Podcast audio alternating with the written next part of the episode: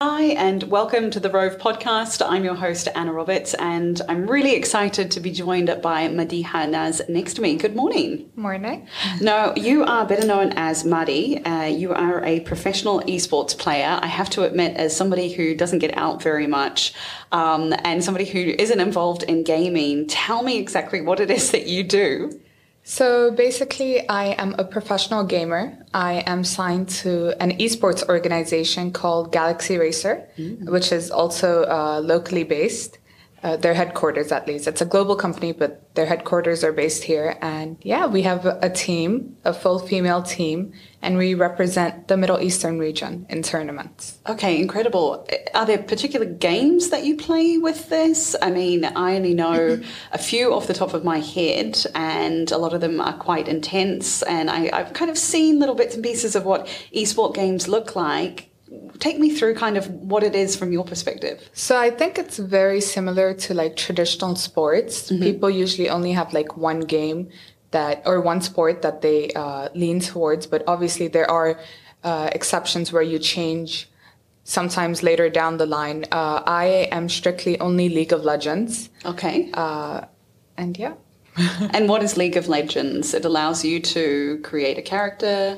It's a MOBA game that is a 5v5 game. So you have 5 players playing against 5 different players. Yeah. And it's all about teamwork, communication, also individual skill. Okay.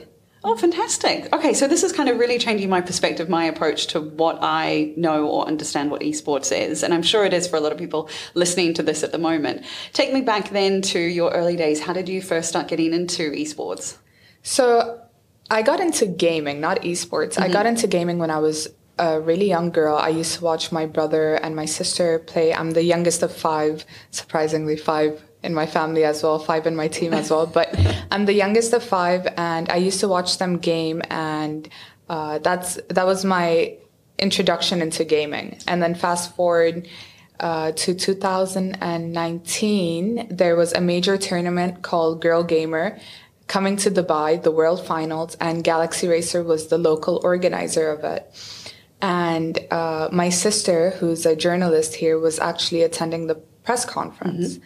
And I remember I had just quit my full-time job and I was trying to get into streaming. And I was doing freelance jobs, as any young person does here in Dubai. And my sister sends me this press release, and it's the Girl Gamer World Finals. And she had no idea. She was very unaware of what worlds it was. She was into gaming, but unaware about worlds.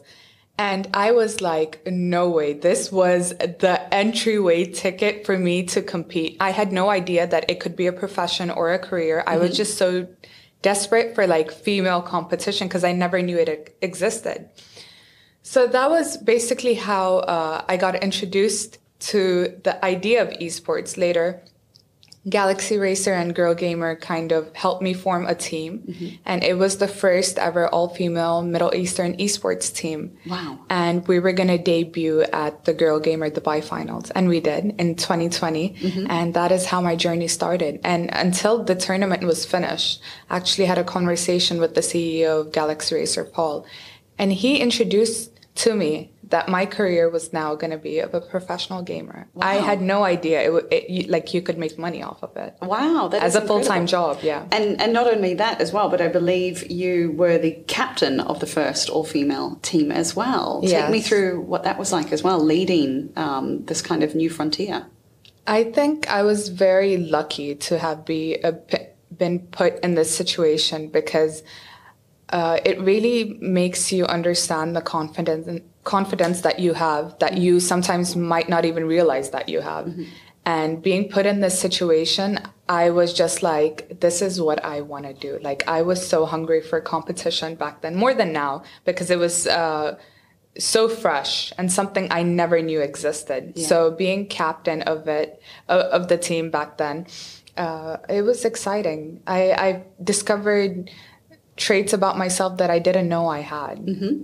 And equally, discovering that about yourself has probably led to a lot of interesting responses and maybe misconceptions from other people in the last 3 years since you've turned this into a professional, career for yourself. What have been some of those stereotypes or misconceptions that you've come across? I think the major one would be there's no need for a female team. Like females and males shouldn't be separated. Okay. And I agree. I agree they shouldn't. But as of now, there is a skill gap. You know, gaming has always been a male-dominated space. Mm-hmm. And with all female tournaments, it's providing a safe space for females to come and compete and, you know, grow their skill level, get some competitive experience. And this is the main purpose of it. I mean, Girl Gamer, the tournament, I think what they do is fantastic because it's really providing everything that I said to females. And, you know, maybe in like 5-10 years or not, maybe less. I don't know the time frame it will be, but maybe in a few years we'll see females playing in male-dominated teams as well. That's the whole plan. But I think the main challenge that I faced was the criticism of being a female in gaming. Sadly, I hate saying this. It's so cliche, but it needs to be spoken about over and over again till it's no longer an issue. Absolutely. Well, at least we've got a platform like this and hopefully changing some of those stereotypes as well. Absolutely. So take me through then what a typical day looks like when you prepare for these, you know, esports challenges and competitions. You've just come back from something in Bahrain, and that was a full-on week by the sounds of what you've said. But take me through what a typical day or preparation looks like. So it was the Girl Gamer Bahrain finals. I'm so happy that, you know, it happened for the second time in the Middle East, and my team got to represent the region there as well. Before the tournament started, we actually had a pretty intense online training schedule where we would individually play a lot of solo queue games. Solo queue is basically when you get into the game by yourself and not as a team. You're paired with other random people, basically, online. And we had a lot of team practices as well where, you know, our coach would be present and all 5 girls would be present, and we'd be playing against another, let's say, esports roster. And we do that quite a bit, I think almost every day, sometimes twice a day. And these practice sessions take about 3 to 4 hours. Wow. Individually. Gosh, it's a lot of time staring at a screen and being in one place. Yeah. Yeah, but I think Galaxy Racer has done well. They've put in laws. I make it sound so strict. They've put in rules where, like any other job, you have clauses, you know, where, you know, you need to take rest between each game. Our coach is very wonderful as well.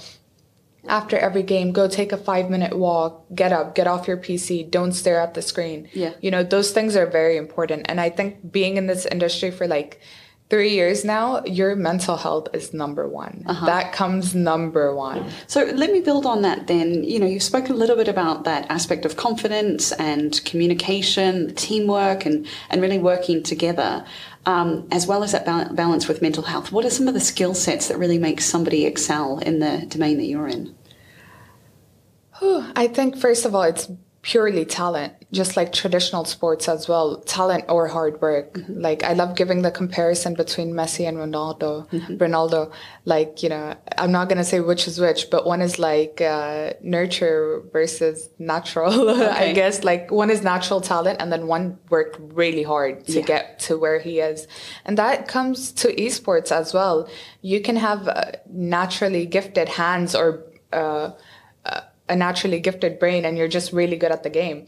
Or you can play a lot, study what the game is about, and get to that level as well. So I think it's really recognizing what you're good at and working more on it. It's very hard because I play the game, so I know what I'm thinking about. Yeah.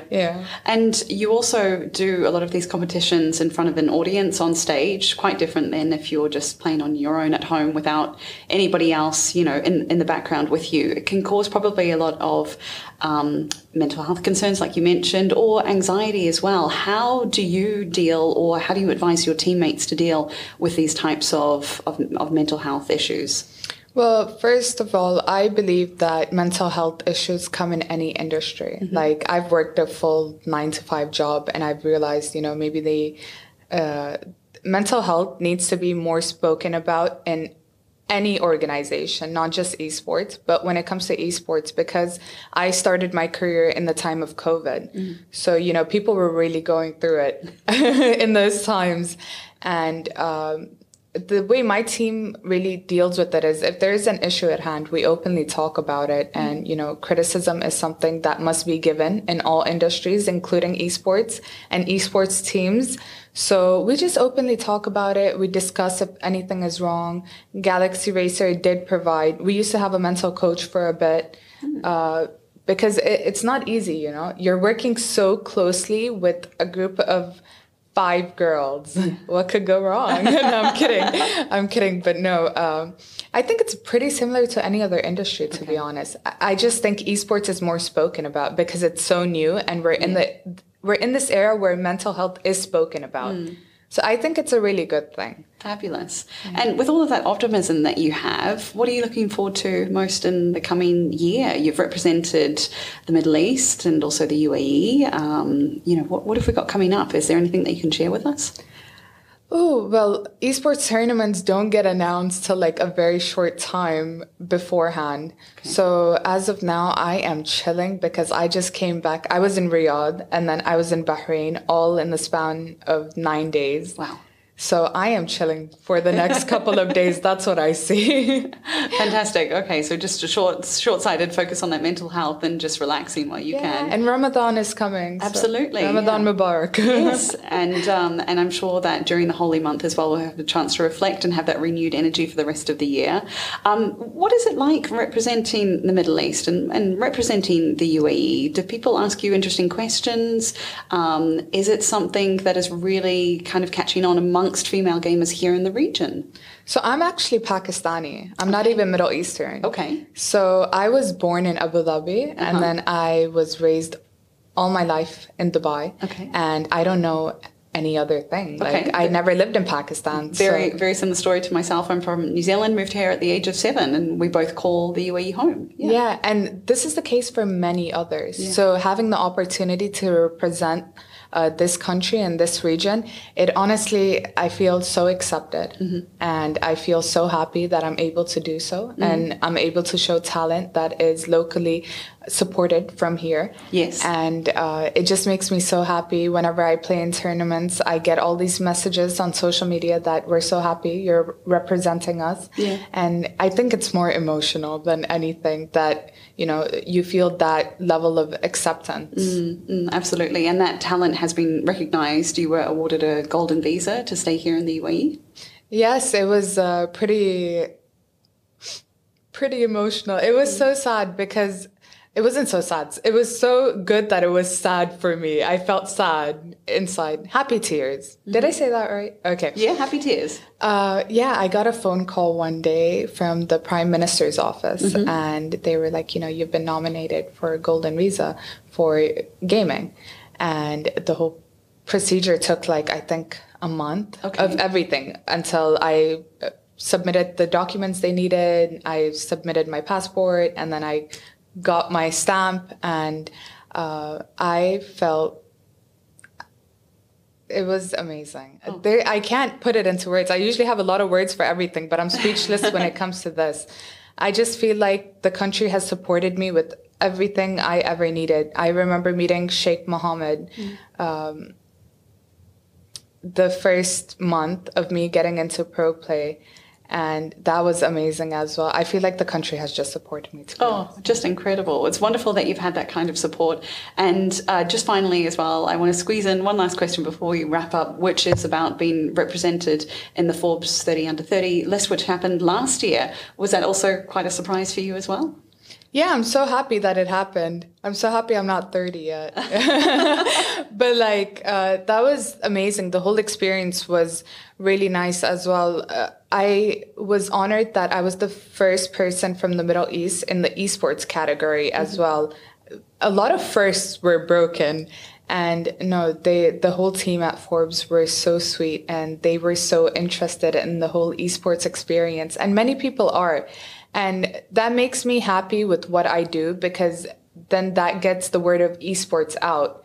as well. So yeah. Oh, just incredible. You've definitely opened my eyes into a domain that I had no idea about. It's something that I'm more intrigued, and I think I view with definitely a lens of respect with everything that you put into all of your success so far. And like you say, it is a real career, it is a real profession, and something that hopefully other people will learn a little bit about today with our conversation. So thank you so much for your time. I really appreciate it. Thank